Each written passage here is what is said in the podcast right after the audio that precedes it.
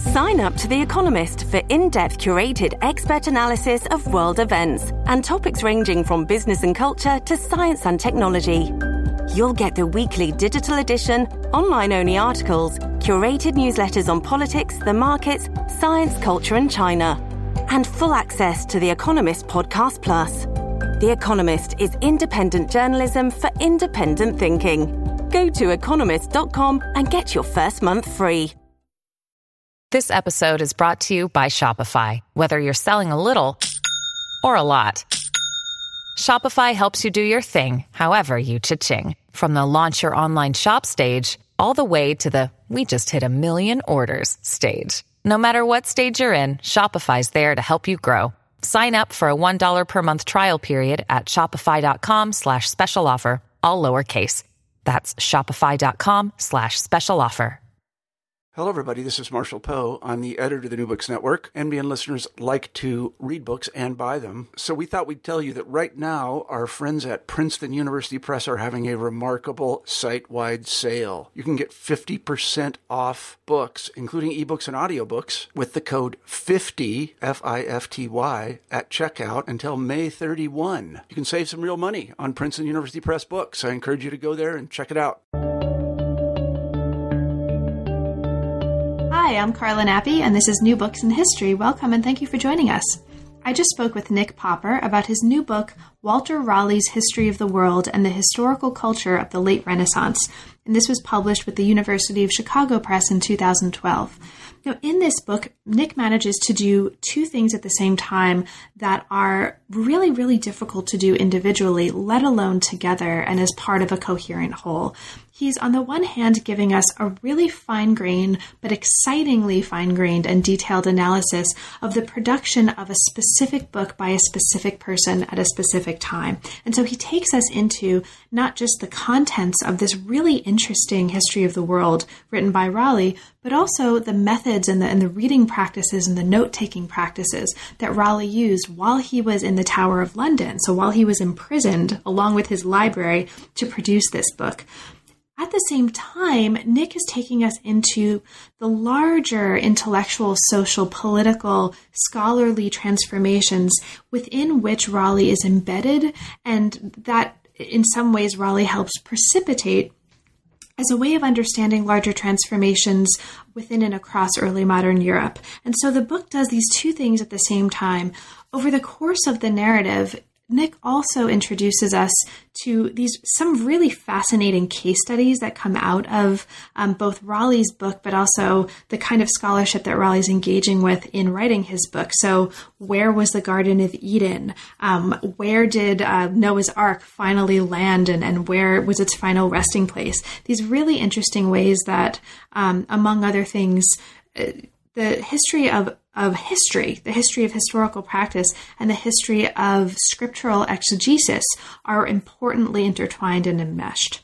It's a fascinating book. It's really interesting for its methodology in addition to um, the story that it's telling. And I really, really enjoyed reading it and talking with Nick about it. So I hope you enjoy our conversation. And I also hope that you have a chance to go out and read the book because it's very much worth reading for anybody interested in not just early modernity, not just British history, but the craft of what it does look like, what it can look like, and what it has looked like to try to understand and write about the past in history.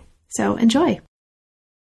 We're here today to talk with Nicholas Popper about his new book, Walter Raleigh's History of the World and the Historical Culture of the Late Renaissance. Welcome to New Books in History, Nick, and thank you so much for making the time today to talk with me about your book. Thank you very much for having me, Carla. Of course. So, Nick, could you start us off by saying just a little bit about your background? What brought you into the field of early modern history in the first place? Um, well, it, I, it, was a sort of roundabout reason. Uh, the, the, honest reason is distribution requirements. Um, when I was an undergrad, I was interested in American history and was kind of forced to take European history courses in order to fulfill, you know, institutional obligations. Uh, what I discovered was that early modern history was quite a lot more interesting than I thought it was. Um, predominantly because I, I found it to be much more confusing and foreign and chaotic and, and alien than I had anticipated. You know, I'd been to Europe, but I'd never really studied European history. Um, and I found that both the history itself, but also um, the sort of preeminent historians of early modern Europe at that time, so um, in particular Carlo Ginzburg and Natalie Zemon Davis and Robert Darnton, um, I thought that they were doing really, really interesting work. And it seemed to me that there was a tremendous amount of of, uh, vibrancy to the study of early modern Europe that, that really attracted me very strongly. Uh, so that, that was why, what first drew me to it, I would have to say. Mm-hmm. And you were, um, I mean, I happen to know this um, because I've known you for a little while, but you actually started out in graduate school doing history of science in particular. So how did you get there from early modern history in general? And then, and then we'll come back to the nature of the projects um, at hand. Um, well, I kind of, and, and a little bit of seren, serendipity, I think, was probably the reason. Um, you know, I was very interested in these kinds of cultural histories and microhistories and and, um, and social history as well, and um, as an undergraduate. But I was pretty dissatisfied with the way that they. Um, well, I, I was dissatisfied with the way that I was using them to try and think about the past, and I had a whole set of questions that really uh, derived from mid 90s uh, interest in critical theory and how one could use critical theory to talk about the past. Uh, when I was in college, you know, everyone was reading Foucault and Derrida and so on, um, and I spent some time in that world. But it always seemed to me to be particularly divorced from experience. Um, I don't mean to sound like some sort of, you know, um, I mean, I don't mean to dismiss what they did, but it always seemed to me that there could be very fruitful ways of applying some of the insights of the linguistic turn to history, which um, I was personally, personally unaware of. Um, so one of the, the big sort of interesting questions for me was how you actually know about somebody else's thinking, um, and how you you could use their text to think about um, epistemology. Um, and so, as a senior, as an uh, undergrad, as I'm senior, I wrote a thesis uh, on magic and science and how it's a very now old-fashioned seeming history of science problem, but how a figure like John Dee in this case could be both um, committed practitioner of what I might call uh, occult arts, but also uh, profoundly devoted to mathematical reasoning and all sorts of other aspects of learning that are now associated with um, at least the rise of, of modern science. Um, so I wrote this thesis, and then I was applying for grad school, and people kept telling me that I uh, should look at history of science programs. And my initial response was something like, you know, science has a history. Uh, I had yeah, um, this looks interesting. Um, so, but uh, indeed it does, obviously. And so I, I applied to history of science programs because it did seem to me like they furnish some really um, compelling and powerful means of talking about the production of knowledge, which is really what I was interested in. Um, and uh, yeah, I got to grad school, and in fact, um, I mean, I, history of science was a far more interesting and expansive field than I really could, could assimilate, I think. Um, but what I took from it was that there were all these prof- uh, really interesting and useful ways to talk about coordinating material evidence, epistemology, um, sort of practice, um, and all, all these very interesting questions as to how that, that could be usefully directed at the early modern world in order to think about um, how institution structures uh, and so on change. Um, and I, still actually conceptualize myself as, in large measure, a historian of science because the guiding methodologies at the heart of the history of science, at least since it's been practiced in, prominently since the 90s, um, I consider to be the, the, methodology that I most often use amongst the various ones that I, I do employ. Um, so, I mean, yeah, I guess that's what I would say. I'm a bit of an eclectic historian in my mind, but uh, history of science looms very, very large. And that's actually something that I'm sure will come up in the course of the conversation that's very much present in the spirit of the book and in some of the approaches um, that are taken in the book that we're talking about, even if it's not always explicitly rendered as um, history of science in those terms. So the book itself, um, the book looks at the historical culture of the Renaissance through the lens of the work of an individual. And this is a, a very important individual, a really fascinating individual. This is Walter Raleigh. Now, while Walter Raleigh was incarcerated in the Tower of London, he wrote this massive and influential history of the world. So um, you, you lay out at the beginning of the book, and this is just for listeners who may not be familiar with Raleigh or, or with um, the existence of this work. He intends to create, as you tell us, three long volumes. Um, but after seven years of work, he manages to only produce one, but it winds up being really, really influential. After its publication, um, as you tell us, there are over a dozen editions reprints and abridgments, and in the course of giving us what winds up being this really interesting account of not just the work itself, but of his practices and of the ways that his practices reflect a, a transformation in not just historiography, but in Renaissance culture and politics. And we'll get to all, or, or at least some of these transformations um, over the course of this. You can see how you're interested in the kinds of, or you seem, at least from my perspective as a reader, to be interested in the kinds of um, phenomena that, um, as you've kind of mentioned before, tend to be the kinds of phenomena that increasingly interest historians of science. An emphasis on practice instead of ideas, an emphasis on the circulation of knowledge rather than just you know, origin and progress stories, and many other things. So it's a fascinating work, and we're going to get to it in detail. Um, but before we do that, can you say a little bit about what brought you to this topic in particular? How did you come to Raleigh and his work and decide to work on this um, for this project? Um, well, this the book started as a as my dissertation, uh, and the reason I lit uh, on this book and historical culture in general, um, there are a couple of reasons. One was I, I knew that uh, the study of history in the early modern period, or sort of the study of history by early modern historians, um, was and that is people living in the, the 15th, 16th, 17th century, um, was really an interesting phenomenon that had been treated by many people, but um, but there wasn't a, a really um, huge, sort of significant, big narrative surrounding it. And it seemed to me as I, as I read more and more in the secondary literature surrounding this, that there was a lot of insight to be had, right? That there was still a lot to be discovered about how people worked, why they worked, um, why they made the decisions they did, what drew their interest. Um, the kinds of, of, things that had tended to be studied when people looked at the histor- historical work of the 16th, 17th centuries in particular, um, had tended to focus uh, on one of two things: either the formation of the modern historical method, um, or alternatively, the formation of modern historical consciousness. Um, now, I mean, as a historian of science, this seemed to me like an absolutely perfect uh, subject to study. Um, in particular, because um, a lot of the traditional history of science subjects uh, at that point in time did not appeal to me um, for a variety of reasons. One was that this is now in the early 2000s, and it seemed to me like there had been a kind of uh, there was a kind of detente in the culture wars. I'm not sure that I actually think that that's true, but I thought that then.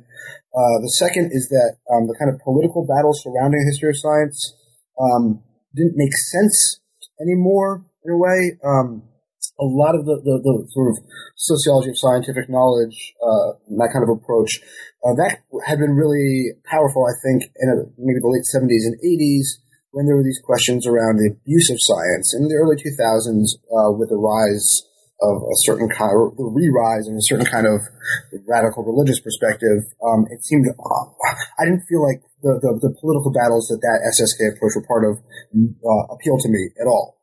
Um, so I, I thought, you know, there was this great kind of field of knowledge in, in the early modern period, that is the study of the past, that had not been investigated using the techniques and methods of the history of science, despite the fact that it, it was right for it. And I mean, again, if you think of it as being um, the study of an object that positivists would describe as an objective, um, and yet nonetheless was characterized by this sort of teeming multiplicity uh, and and sort of variety it seemed like a really almost um, obvious, or certainly at the very least, very appealing thing to study. Now, what drew me to Raleigh was a couple of things. One was that he wrote this very long, very well known um, history, and he was himself a, he's himself a figure who's well known. He's well known for a lot of other things, and the history itself has often been treated as kind of auxiliary uh, to the interests surrounding him. Um, and I thought that there might be a way to tie his historical production in with uh, the his significance as a whole. Um, so there, there was that. There was the fact that, um, in terms of the evidence that was available concerning the history, it was almost a perfect storm of uh, existence but restriction. Um, insofar as you know, the, the book existed. Uh, a library catalog that he had kept existed. He was very good about, uh, he, was, well, he was decent at least and good by contemporary standards in, in terms of citing who he was, the authors that he was quoting often. Um, and there was a, manuscript notebook of his, but not, you know, thousands and thousands of pages. Um, there was a published edition of his letters. You know, there was a lot of work, but just, but not so much that it made the project daunting. It was enough that it made it seem big but feasible. And the third, and, and honestly the most important thing, because of my my own inclinations as a historian, the way that I got to it was that I, you know, I read a bunch of histories um, written in the 16th and 17th century, and they all seemed a little difficult. I mean, difficult to understand, unusual, not what I was expecting. Um, and for me, what I was looking for was something that, that I had to explain, you know, something I didn't understand, something that, that, uh, I needed to spend, I was going to spend, you know, five, six, seven, eight, nine, ten years, who knew how long, of trying to understand this thing. Um, I figured that it better be something that I did not get at all initially. And I have to admit, the first time I read the history of the world, I simply did not have any idea of what I was looking at. Um, it seemed so profoundly different from history writing, uh, from from many uh, well, it seems so profoundly different from uh, history writing today, obviously, but it seemed so connected to various other kinds of ways of knowing that also, that also just did not immediately resonate with me. Uh, it was profoundly tedious, for one thing. But it was just often list after list of opinions by about um, arcane questions enumerated by people I had never heard of, um, and him not coming to a conclusion right about this um, there were all these descriptions of these geographical places, um, you know, drawn from the scripture, and kind of trying to figure out where they were. But I didn't, had never heard of these places, right? There was all there was, an enormous amount. I mean, it's about three thousand pages in its modern edition, and I understood very, very, very little of it. And I kind of figured that, um, you know, I'm, I'm, I guess as a as a historian, I'm, I'm driven by sources, um, and my idea was that, you know, I'm going to try and figure out what this thing is. That seems like uh, an appropriate project for a dissertation. So that was how I, I lit on this one. Now, how did you transform this from a dissertation to a book manuscript? Were there any kind of major changes or notable aspects of the process that you'd want to share? Yeah, um, I mean, it's actually pretty substantially changed, which I did not realize until I went back and looked at the dissertation, um, you know, not not that long ago. Um, for one, the, I mean, there's a, a, whole sort of reordering. Uh, it's reorganized in general. The the book has. Um, well, I'll start with the dissertation. The dissertation had kind of three units. There was a unit on the the background to Raleigh and, and of description of the history of the world, and a background on historical culture. Then there were uh, a couple of chapters, in essence, on how he um, how he chose sources, focusing on the study of technical chronology, um, how he read his sources, focusing on the study of uh, uh, geographical questions, and then how he tried to synthesize the evidence that he made out of his sources into narratives, um, and that focused on uh, a couple of different, well, really on the sort of his ideas about travel and migration in the in the ancient world, and then there were three chapters, I believe, on how he applied these to um, uh, various phenomena of the early modern world. So, uh, magic, politics, and war. Um, and the in those chapters, he basically disappeared. Um, the dissertation is really really uses Raleigh to get at other at, at, the broader culture as a whole. But there are these long stretches where Raleigh is kind of insignificant because what I'm trying to do is lay out this terrain or this landscape of early modern historical learning um, and Raleigh sometimes, in, essence, in order for me to think through his significance on paper, I had to write, you know, sometimes 50 pages or whatever, in which he simply didn't appear. Um, and so what it ends up, the, the, dissertation was, was, was really the kind of a guide map at the outset to understanding, uh, early modern historical analysis as a whole.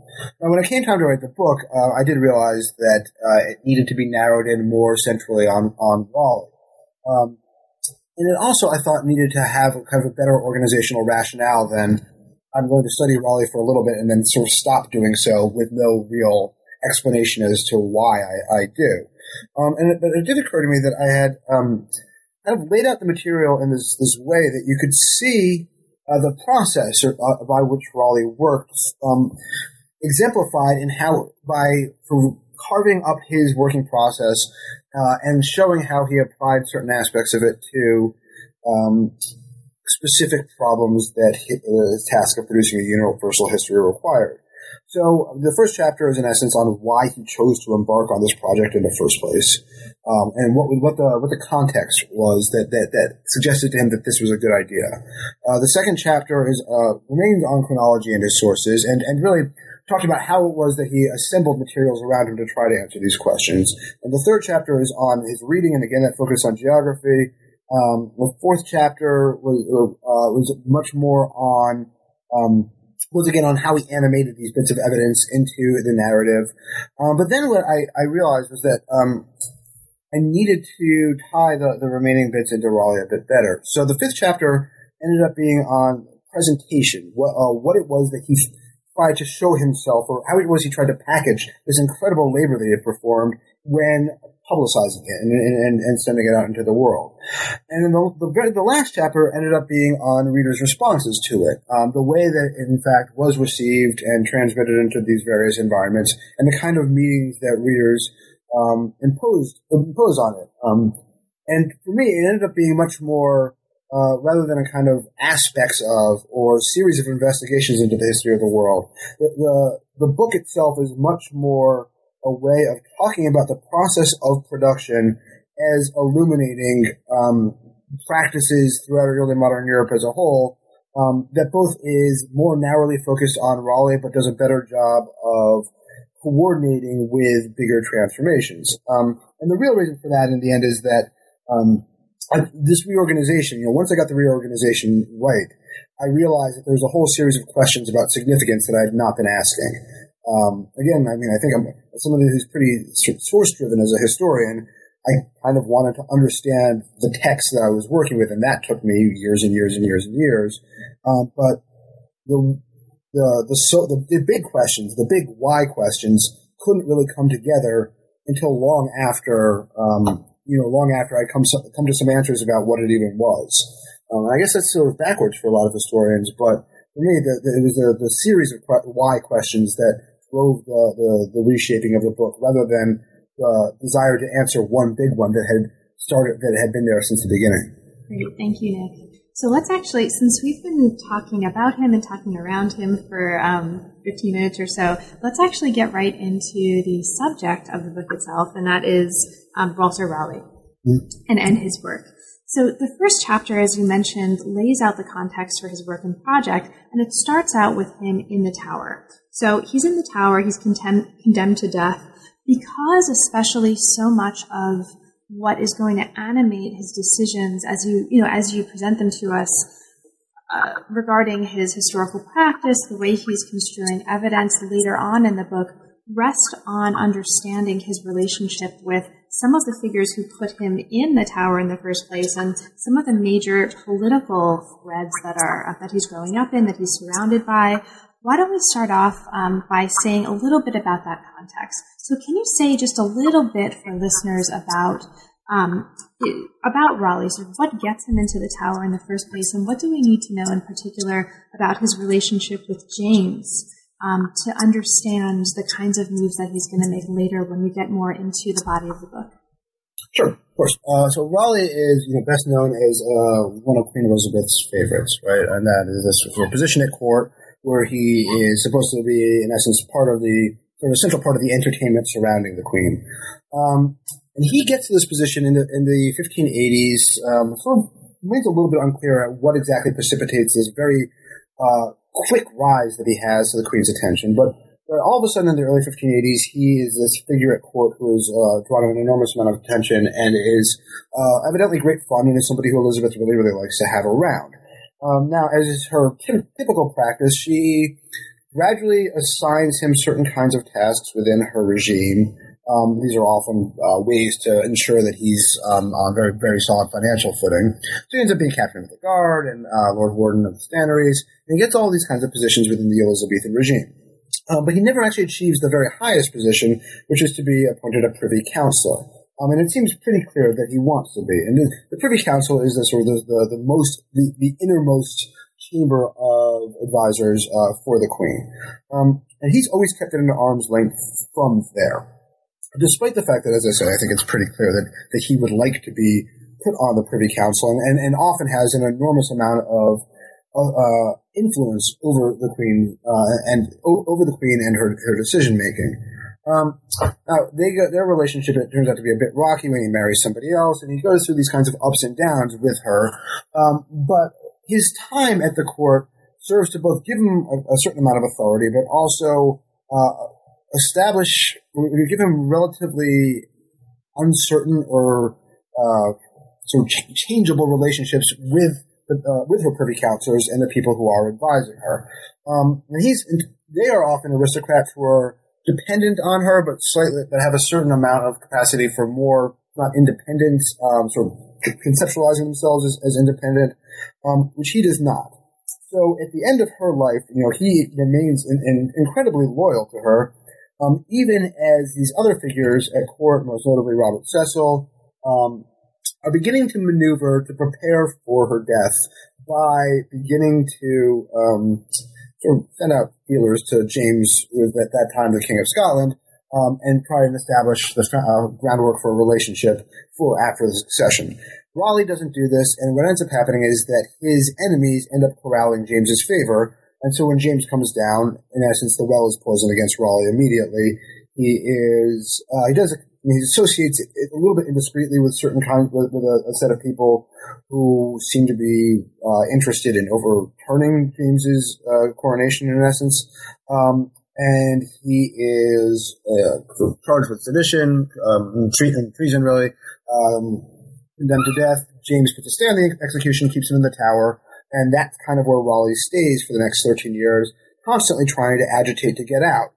Um, and what he's con- the way to get out is to demonstrate um, his loyalty to James, but what he also tries to do is demonstrate his fitness to provide counsel, to demonstrate that he would in fact be somebody who would be good to have within the, the Jacobean government. Um, and he does this by prov- providing all these kind of, uh, manuscript advices, policy papers, um, on issues like the uh, the, the, marriage of the, the James's children, um, and the, the um, organization or the power for power dynamics amongst the dynastic states in Europe at the time. He, he, continues to basically try and be a royal counselor just while imprisoned in the, in the Tower of London. This is all agitating towards trying to demonstrate that he, as I say, would be should be granted his freedom and, and would in fact be could be uh, an important part of, of James's regime. Um, and I, my, my argument is that this is what the history is as well. That the history is one plank of this in this effort to try and demonstrate what uh, what a, what a fantastic counselor he would be.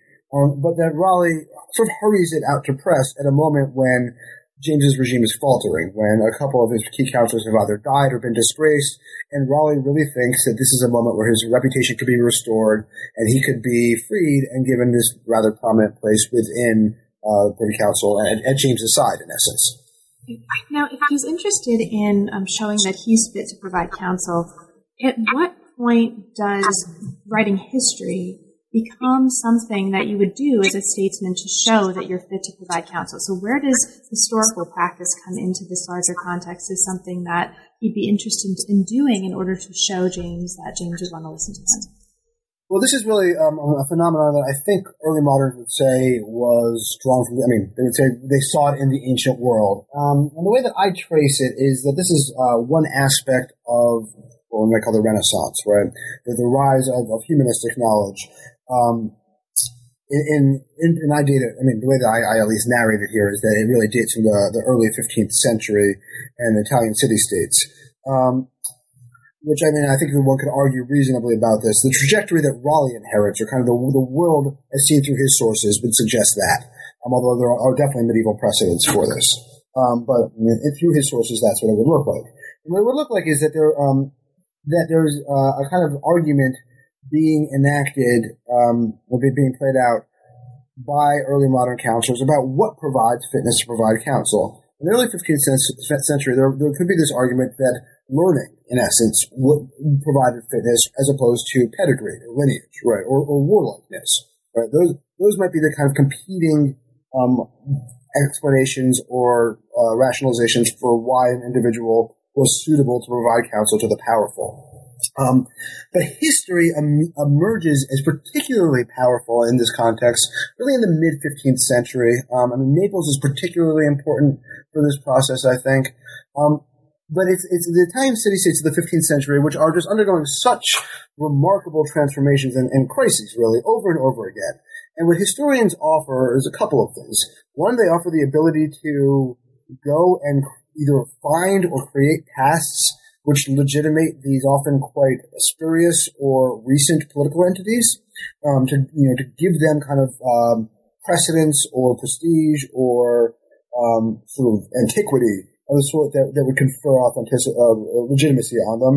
Um, and secondly, to then use the, the tools of historical narration to um, to, to create to, to, to augment the sense of, of virtue and then to demonstrate that um, that the, the, the, individuals at the head of these regimes were in fact these great exemplary figures whose virtue and morality uh, should be imitated by all, and that they were in fact is precisely the right people from a historical and moral philosophical position to run um, governments.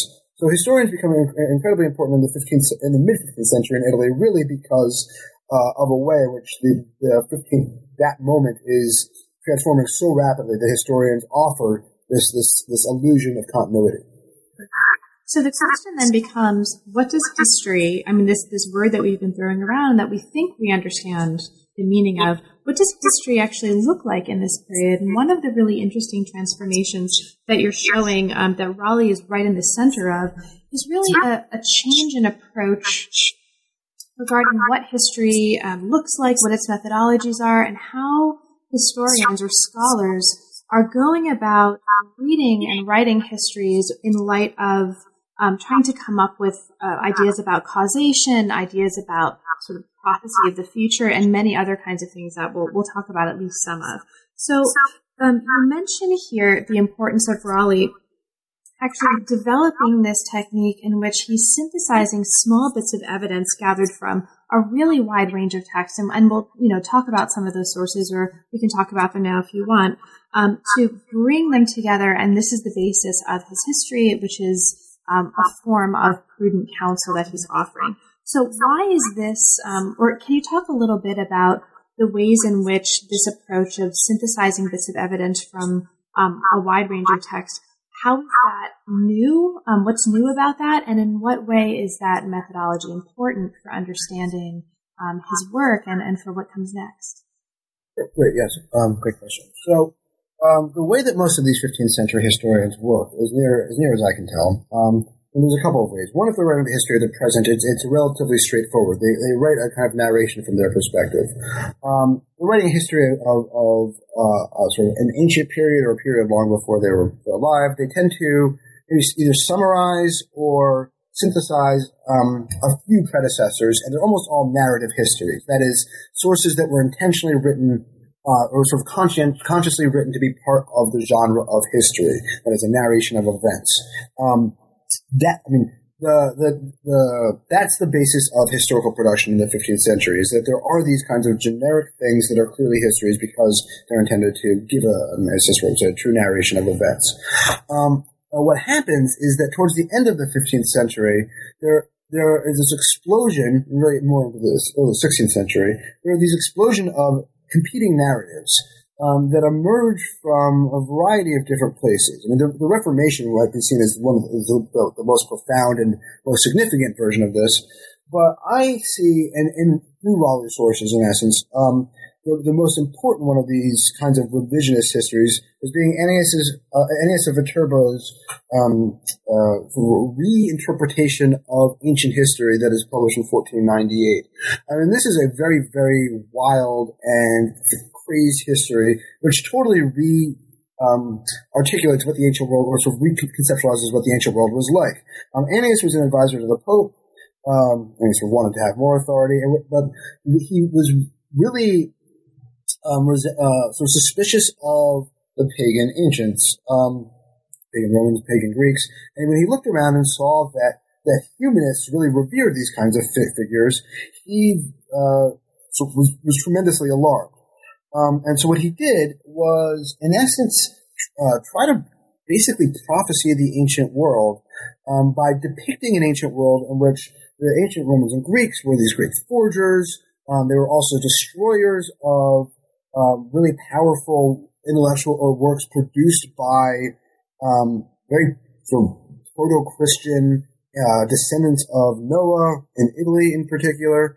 Um, he, he, depicted this this this Europe of the ancient world that was very, very you know, seemingly Christian, and that the pagans, uh, ancient pagans, had then come across uh, along and destroyed. I mean, his evidence for this was um, both his own illumination, but also this very kind of cut and paste uh, aspects of authentic sources that, um, or sort of these these excerpts from ancient sources, which he cut and paste in order, and then sort of glued together with this this adhesive of his own imagination, in order to create this really bizarre um, uh, past. Right? Uh, now, this, these are, I mean, his uh, his, views were debunked in essence very, very quickly. They, they end up being very influential because they serve a lot of powerful interests.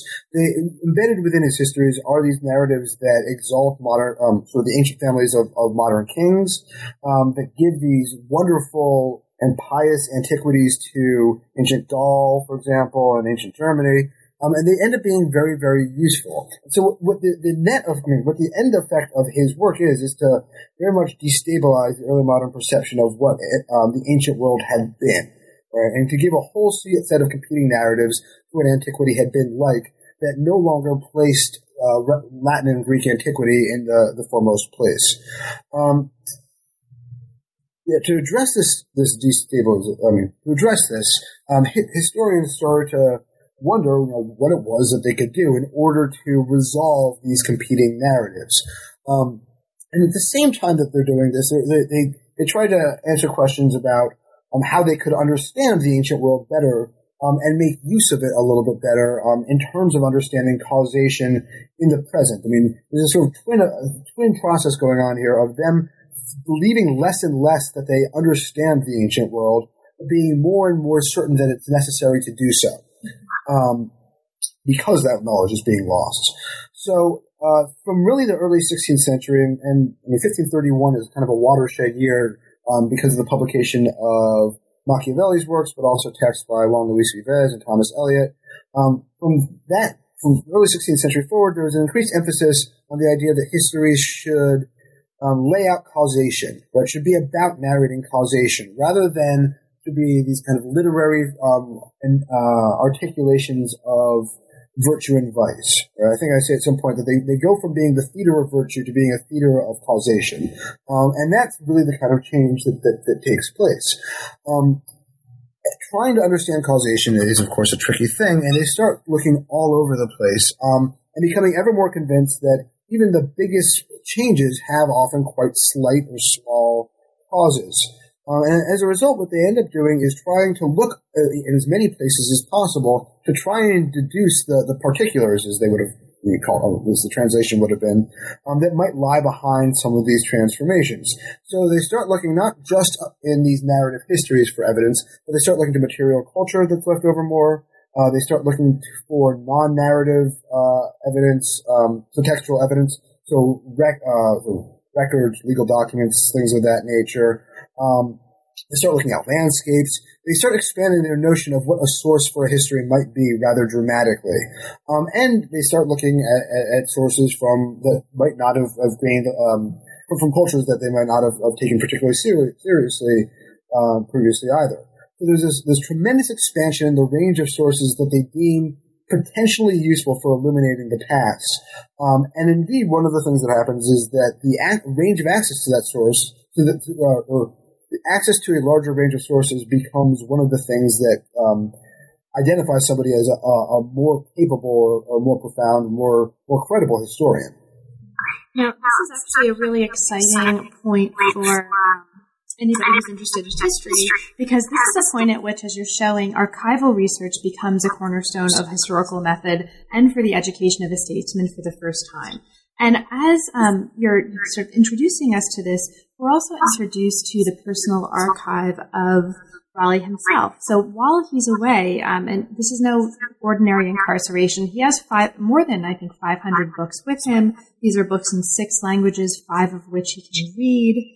Um, and as we go further into your book about his book and, and the larger context that it's a part of, you're taking us into um, really in a more detailed way the methods that he's using to read and to work with these sources. So you bring us um, in the second chapter into the larger context of the study of chronology, and you show us here the ways that um, Raleigh is using the different sources at his fingertips in order to engage in larger debates about chronology, which are actually really, really important to historical practice at the time.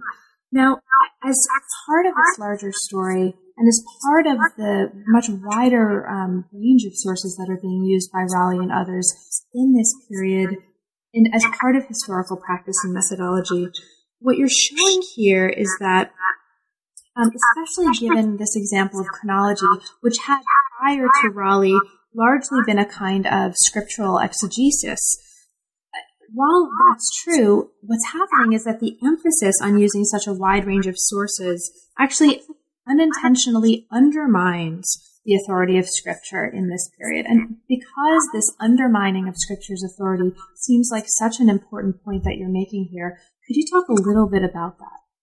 Sure. Um, I mean, this and this is one of the, the, the, bigger arguments that is embedded in, in the book, uh, which is that you know all of these techniques and all these practices that historians use are not meant to uh, overturn what they view as being uh, um, uh, the, I mean, it, there's not, there's nothing you know, there tends to be very little that's radical or uh, revolution, intentionally revolutionary about what they're doing.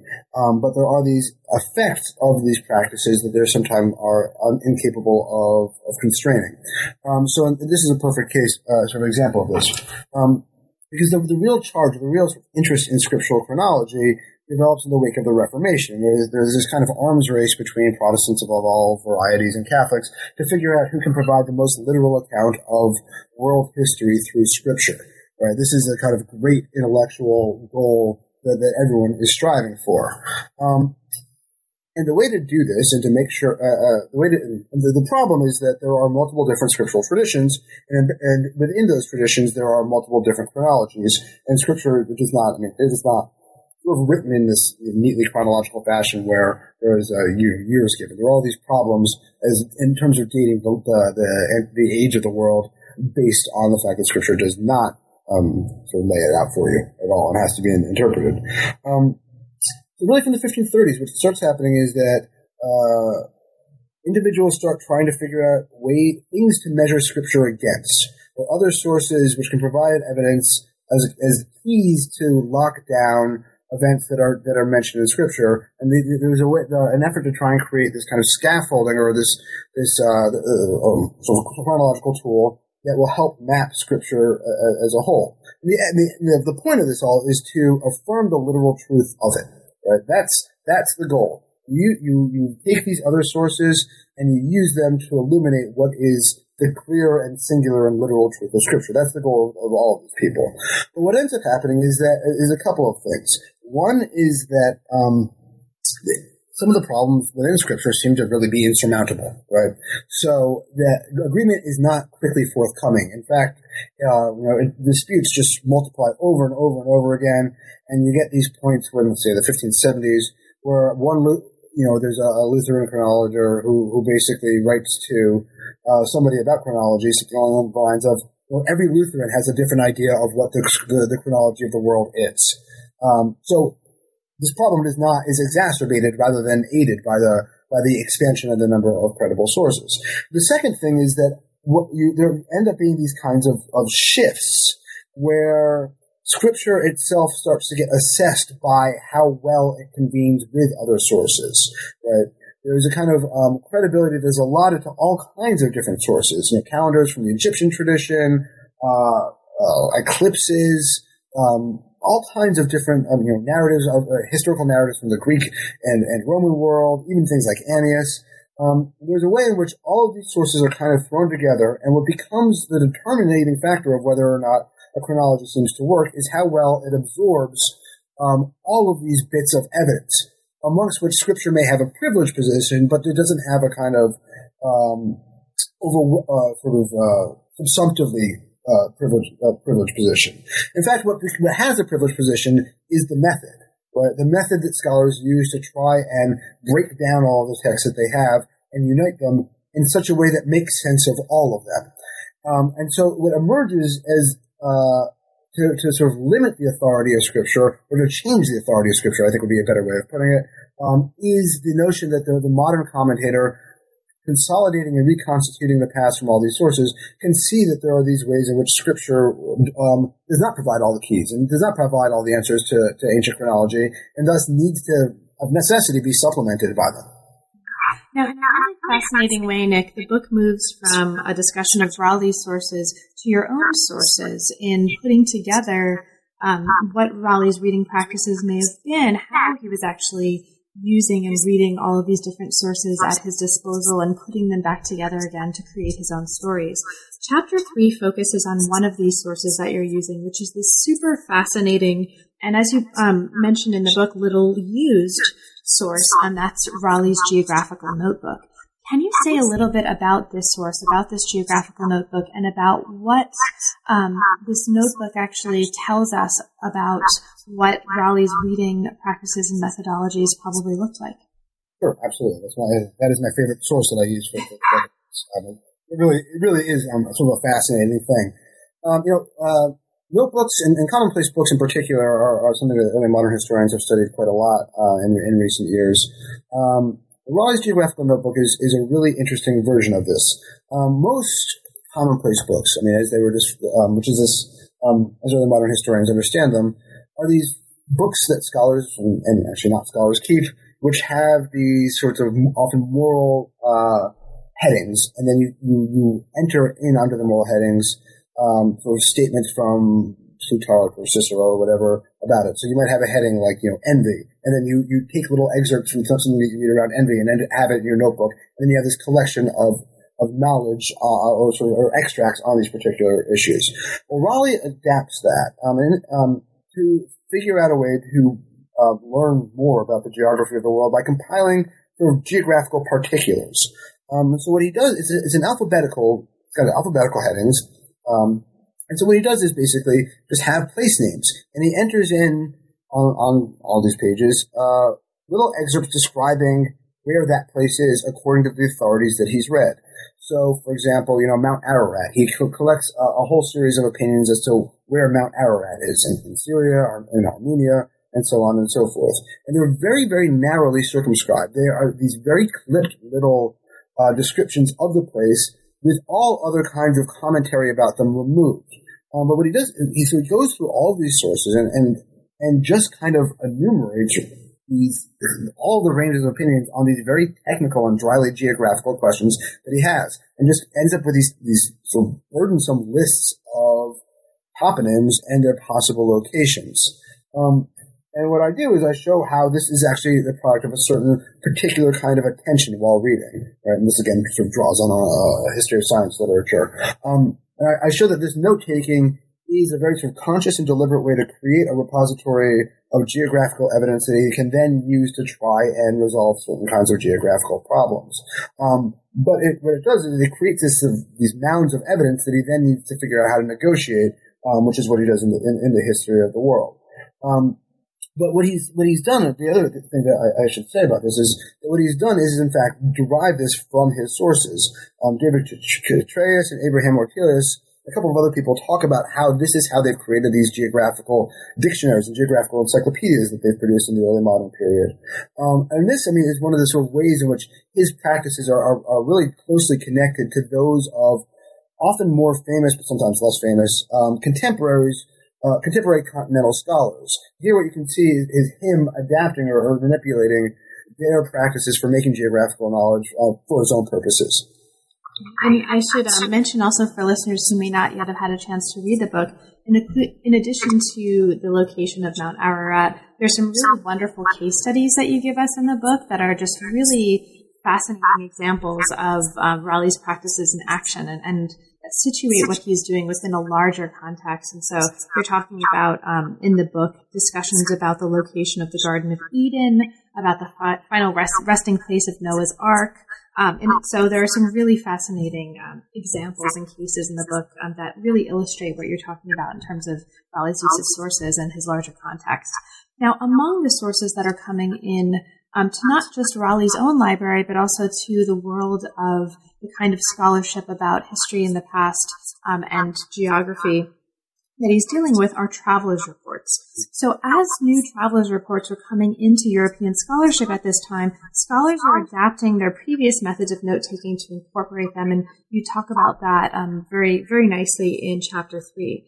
Chapter four focuses in on travel as a theme, Um, and you talk in this chapter not just about Raleigh's own experiences as an explorer and as a traveler, but also the ways that travel accounts and travel as a theme become increasingly important to Raleigh and others who are writing about um, the ancient world and who are trying to explain change historically. So, can you talk a little bit about this importance of travel, um, both to Raleigh's practice, but also um, why that's important to understanding larger changes that he represents?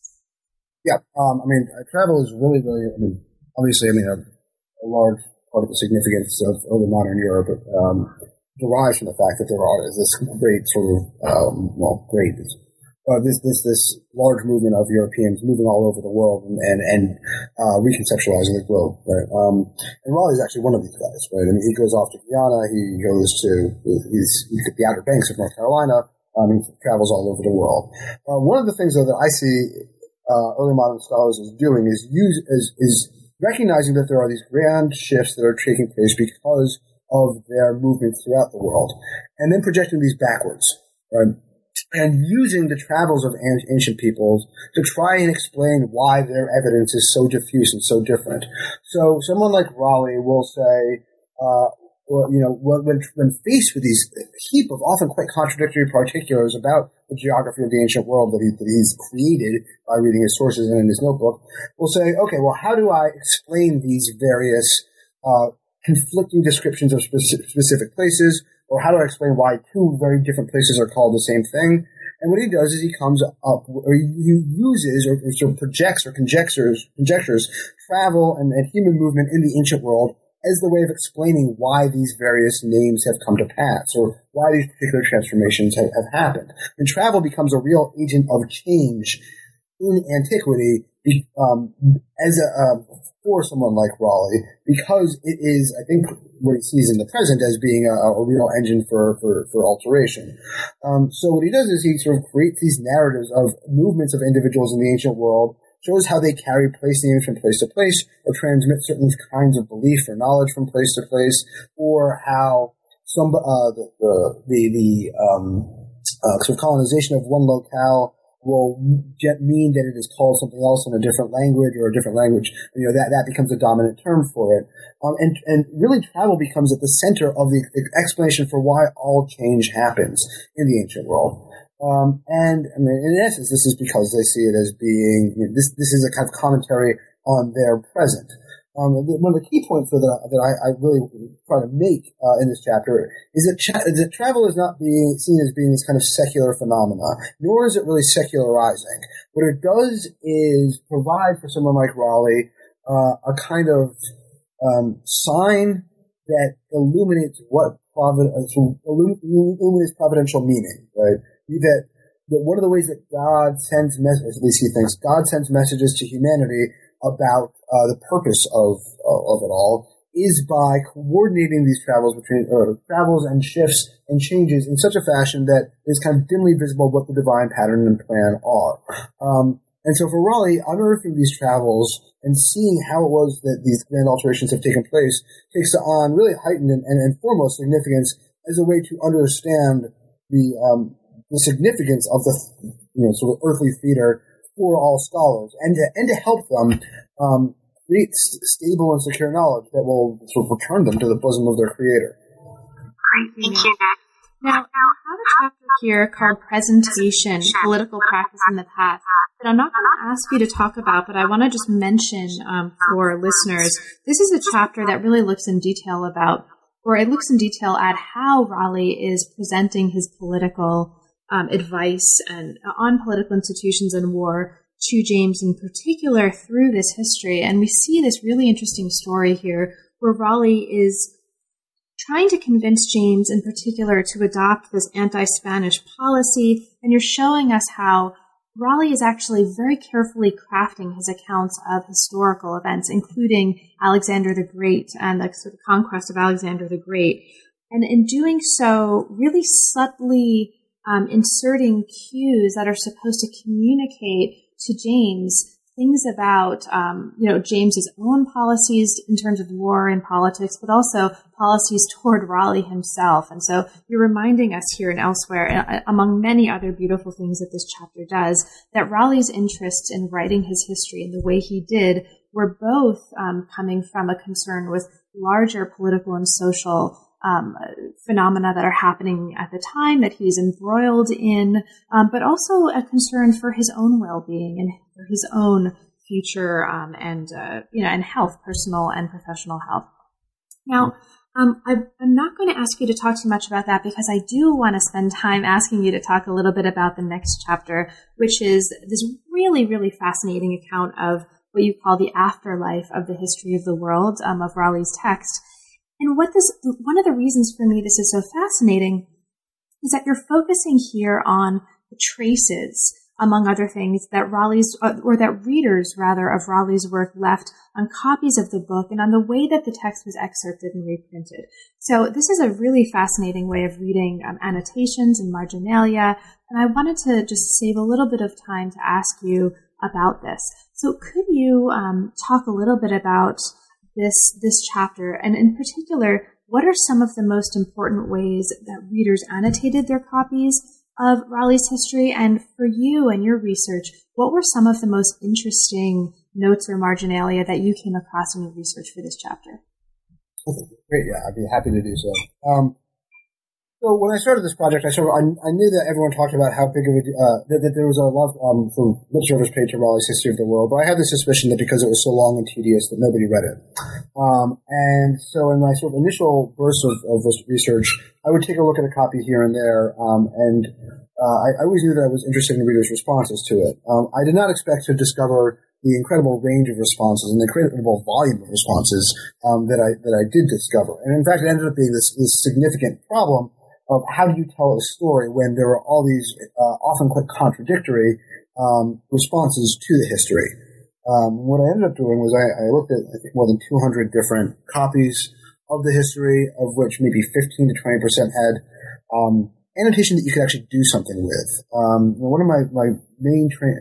Uh, one of the, the ways in which I was trained in grad school was as a his, uh, uh, historian of the book, um, and a lot of a lot of my, this whole project, in fact, derives from overlaps between uh, history of science and history of the book as methodologies. Um, in particular, in the, in the, sense that there's a very sort of materialist approach to knowledge underlying both of them. Um, so there wasn't. So I went and I looked at all of these kinds of things and was tried to be as attentive as possible to context, to, to response, and to the way in which these notes were in a certain kind of um, dialogue with Raleigh's text itself, um, but always trying to be very sensitive to the context in which these notes may have been produced, while aware that they were often uh, entirely irrecoverable. Um, and as I said, the, the, thing that really struck me was how many different ways you could read this history, and how few of the, the readings of the history were, in fact, uh, of the sort that Raleigh would have wanted, right, or would have anticipated. He wrote this to prove his own piety, his own prudence, his own humility in a way, uh, and his own wisdom.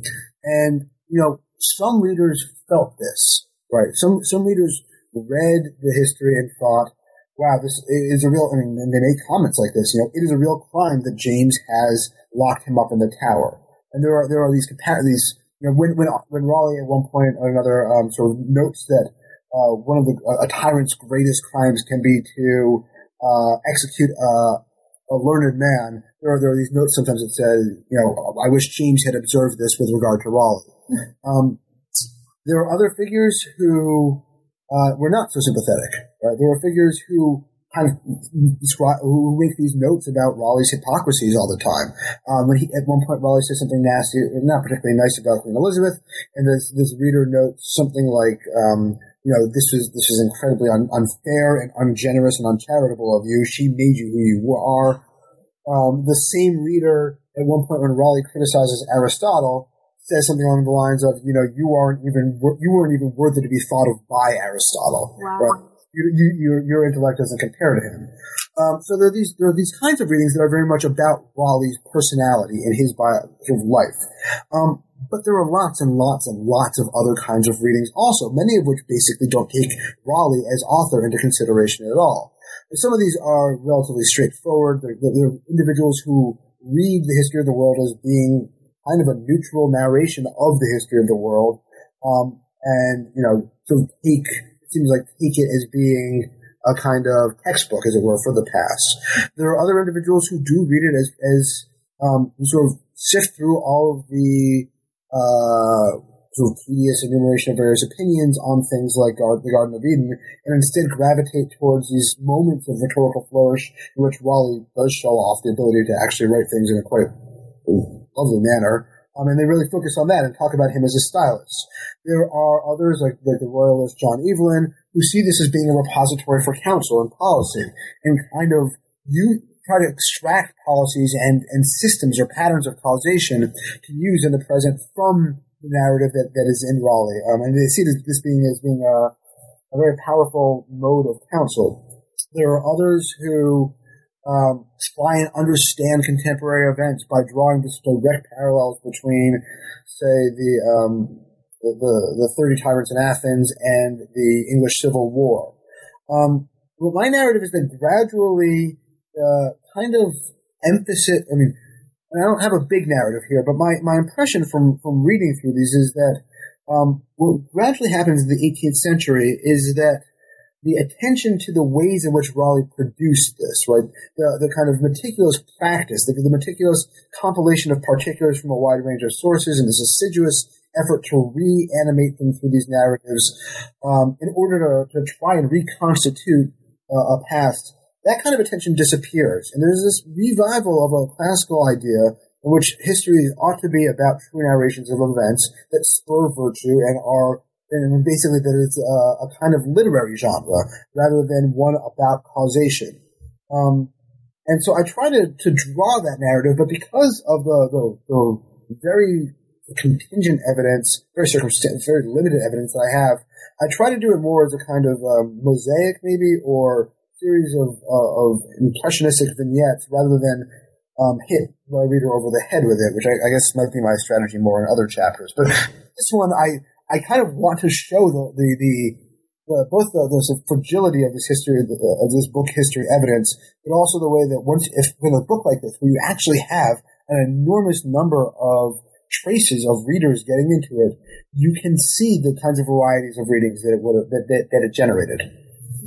Well, thank you, Nick. Um, I, have already taken up a lot of your time, so um, before we wrap up, I, I don't want to ask you to talk too much about this, um, just be you know so that I can let you get to your meetings and things. But I will mention for listeners that um, to uh, and I'll remind listeners that one of the one of the main arguments of the book is that Raleigh's work is actually advancing practices that transform not just history and historical practice, but also transform, um, you know, quite broadly European politics, religion and scholarship. And one of the things to bring us back to your history of science roots um, that the conclusion does is to look specifically at how practices of historical analysis actually become central to the scientific revolution. Um, and to the history of science more broadly. So I'll just uh, point that out for listeners um, who may not otherwise know that it's in the book um, to sort of look specifically for the ways that this study is actually informing history of science too, and certainly and directly in the conclusion. Mm. So, Nick, um, thank you again for taking the time to talk with me. There is obviously a ton of material in the book that we didn't have a chance to talk about. I'm looking at five very heavily highlighted single space pages of typed notes in front of me, like three quarters of which we didn't even um, have a chance to get to. So it's a very rich book. Is there anything in particular that we didn't have time to mention, but that you'd like to mention, um, especially for listeners perhaps who haven't yet had a chance to read the book? Yeah, I'd actually like to sort of emphasize a little bit uh, about the conclusion that you just, the, the, about the conclusion that you just made. Um, you know, for me, there's uh, this, insofar as I'm engaging in a conversation with other historians of history, um, my my feeling is that the emphasis that I've laid on practice is pretty um, unusual. Um, it doesn't really have a whole lot of other parallels. Maybe this isn't true outside of the of sort of the study of early modern historians, but within early modern history this is this is a kind of unusual approach. Um, and this emphasis on practice, I think, has illuminated something um, quite valuable for not just historians of science, but intellectual historians and, and really cultural historians as a whole, um, which is that I mean, there's long been this recognition that the study of the past had something to do with the transformation of natural philosophy and what we used to call the scientific revolution. Um, but it was never quite clear what it was, in large part because historians were particularly uh, historians of history were particularly focused on uh, either the modern historical method, which bears a kind of oblique relationship to the modern scientific method, or historical consciousness, um, in which a narrative of the scientific revolution was again kind of obliquely there uh, in this notion, um, sort of older notion that you know uh, Copernicanism unseats or transforms how humanity conceptualizes its place within uh, the universe. Um, what I think that I've tried to show here is that there are these real um, profound subterranean shifts in how early modern scholars make knowledge. Right? And this is about knowledge making and the, the processes by which um, beliefs are constructed, evidence is identified or, or uh, described as evidence, um, and these narratives of, of, causation are given. Um, but I, have I've kind of located it in this the preeminent discipline of the late 16th century, um, that is history, um, and, I, and I've narrowed shown that these practices emerge from a variety of different contingent, contingent positions uh, or contingent, contingent of, effects, and really crystallize in the study of the past in the late 16th century. And my argument is that this starts to move all around, right, um, and, and, into various disciplines, and to, um, in some in some cases, generate or stimulate new kinds of practice, or in other kinds of uh, environments, reconfigure or rebalance how certain practices are assessed or valued. Um, and for me, you know, this is this kind of practice that that breaks down sources into evidence and then re, uh, relies on the modern commentator to try and recombine them into different uh, explanatory um, frameworks is what underlies uh, a great number of the massive shifts of the late 16th and 17th century. So I actually think that, you know, that it's not just, it's, that's sort of a shift in how historical knowledge is made, but I think that this gets adopted by natural philosophers and individuals in all kinds of other spheres of more naturally oriented learning and reshapes the way that they assess uh, the production of knowledge. Um, and I think again, it's adopted by um, individuals within the political sphere as well and in the military sphere. Um, and re- ends up reshaping the ways that they approach the um, problems of making knowledge to deal with the very uh, serious catastrophes and crises that they try to deal with all the time. Um, in essence, this is an argument for some uh, knowledge making practice as the engine of change within early modern Europe. Great. Thank you, Nick. So now that the book is out, um, what's next for you? What project or projects are currently inspiring you?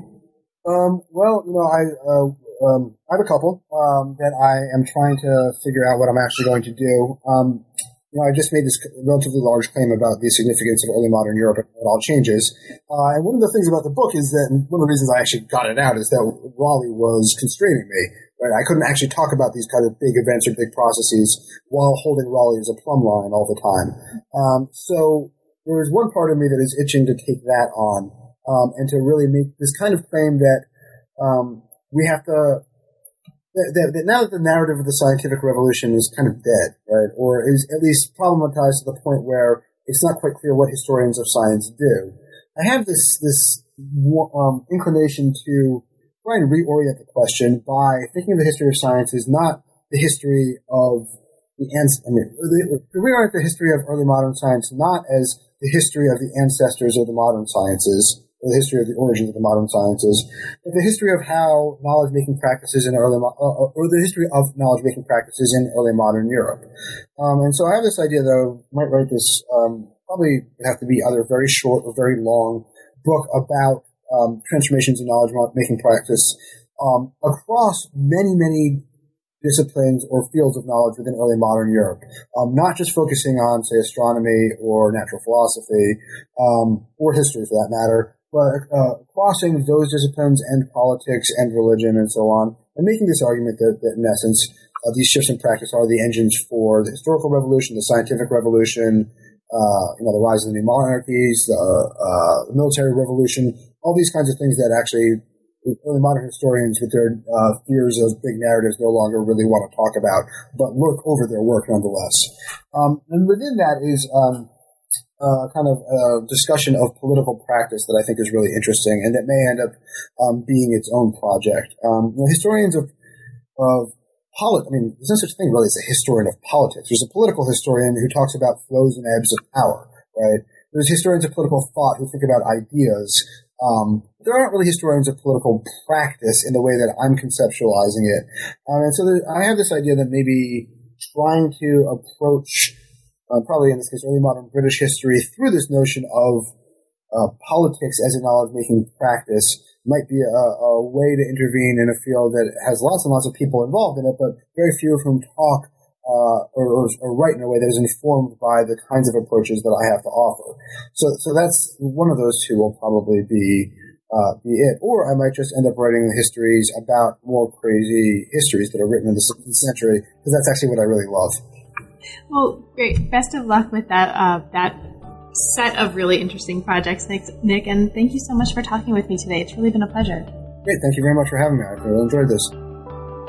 You've been listening to New Books in History. Thanks so much for joining us, and we'll see you again next time.